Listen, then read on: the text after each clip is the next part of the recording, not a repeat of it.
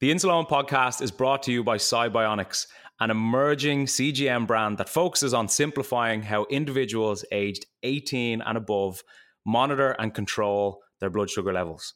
Upon becoming available on the market, the SiBionics GS1 CGM has helped users worldwide navigate the complexities of diabetes management with more confidence and peace of mind.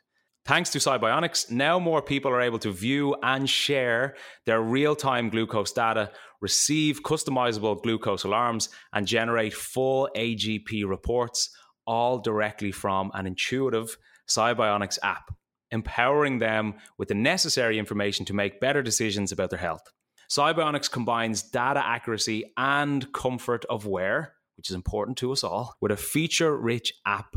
The 14 day scanning free and calibration free SiBionics GS1 CGM aims to deliver reliable, seamless diabetes management experiences. For more, check out cybionicscgm.com.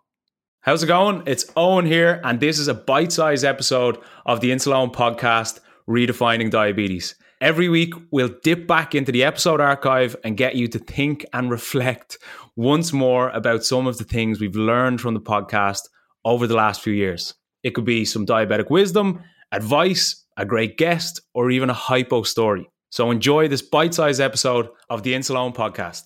So, if you feel as if you were it's quite clear that you were kind of in a, steady routine when you were much younger in primary school. You go to school, you come yeah. home.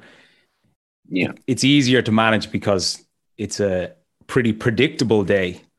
But you started to notice a difference in your management when you got older. And that was obviously due to the fact that your social environment was changing, school was changing, girlfriends were coming around, sport was coming around. Well, I don't want to clear it up. I never had a girlfriend.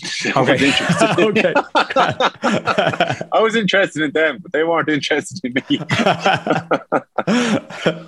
you got the right one if she's saving your life and she's your wife now. That's that's the most important. Well, I think. thing. Uh, well, I have. I'm very lucky. Yeah, yeah. I have to admit that.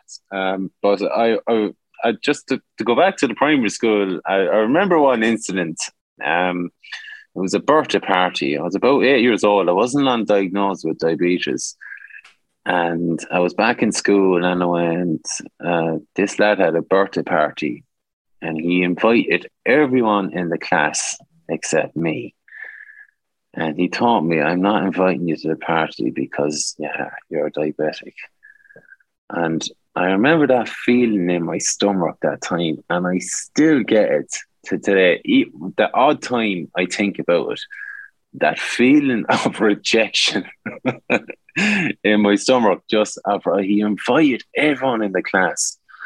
Um, but uh, but he didn't want to invite me because of diabetic because there was going to be cake and all of that around and I couldn't eat or whatever. But looking back on it now, I, I, I don't really I don't really blame him. His mother, she's just too fucking lazy. She didn't bother. she just didn't want to. She just didn't want to deal with a diabetic running around the place, you know. But yeah, I'm still friends with him to this day, and it's just a they crack us up. I, I never mentioned that, or I never will bring it up. Like, but it's amazing how something would stick out like that when you're younger, and you'd remember it always. Just that that rejection in your stomach. You'd you'd you'd feel it like because I wasn't diagnosed at the time, but I think it was more his mother just didn't want to deal with the hassle of a weakling little diabetic around the place, and uh, everyone else would just be eating cake, and I couldn't eat it, and all this hard crack. So. I just I, I do remember that. That's a that's a standout memory now in, in primary school. But uh, I remember my primary school principal at the time uh, he was very good to me. Uh, he was very fair. Uh, he was strict but fair, and I thought he was. I remember now um, because he was our, my manager, hurling manager from primary school up to when I was hurling minor, and he knew the story with me, and uh, you know, the, the odd time now he, he he'd have a quick word with me. He'd know, but he'd treat me the very same as everyone else, which is the way I wanted to be treated. And I think all of us should be treated the very same as everyone else. We know in the background we could get low blood sugars. That's the way it is, but to be respected and treated the same as everyone else, you know.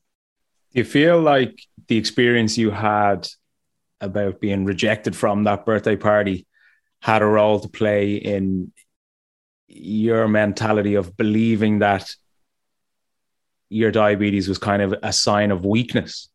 Because the email that you had sent in to us it was a great email by the way and I, I appreciated the detail that you went into in terms of your adrenaline spikes with sport and how you were trying to treat them and all these different things. Yeah. but what stood out to myself and what stood out to graham so much was the last line and the last line of the email was you never discuss diabetes with anyone apart from your family because you didn't want to be seen as weak. And I personally would view it the complete opposite way because I see it as a sign of more strength because it's like, well, I have to deal with all my diabetic stuff and I also have to deal with all of normal life things like stress and work and school and relationships and family on top yeah. of my diabetes. But do you feel, Dermot, that that incident being rejected from the party had a role to play in that mentality for you? I I don't think so. No, um, because I was lucky enough. I I grew up in a, a, parish, country place, country people. Loads of people knew each other. You know that was that was just one incident that I remember. But like I went to secondary school then, in Callan, and only for the friends in primary school knew about it. It was never discussed. I never mentioned it, and you start making new friends then when you go to secondary school. And I never said it to them. Not not once the five years I was in there. I never said it to anyone.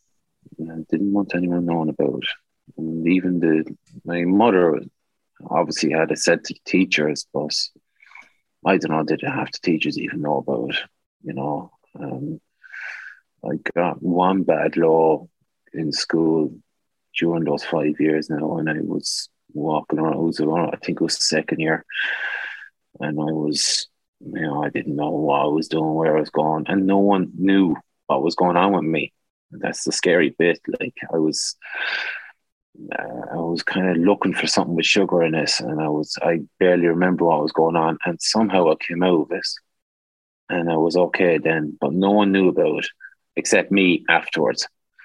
You know, they'll they'll, they'll tell you like nobody copped it. I don't know, was I able just to hold it together, or maybe it was just so fucked up anyway they would have seen me that way anyway. I don't know. she may edit that bit out as well. Sorry, but um, you know, I did. I, I remember walking around the basketball yard, and I just over completely. And there was a school shop, a school shop, and I went up and they had nothing with sugar in it. Everything was sold out. Can you believe that? They only had a couple of uh, Walker's crisps. That was a big thing back around 2002, 2003. Walker's crisps and they only had that. So I knew that wasn't as bad as it was. I knew they weren't going to get me over anyway. And uh, sugar free Sprite or something like that. That was it. Uh, uh, so I know what I did for the day, but I got over it somehow. I know how I got over it. And that was, um, yeah, that was a that was a standout memory, and uh, no one copped it. No one in school copped it. I'm not giving out about that or upset about that. I'm actually happy that no one copped it because it would have looked terrible, I suppose. But then again, I could have collapsed, very close to collapsing. And that would have been worse, wouldn't it? An ambulance coming through a school taking me off. Thanks for listening to this bite sized episode of the Insuleoin podcast. And if you want to listen to the full episode, you can check it out in the description. Chat to you soon.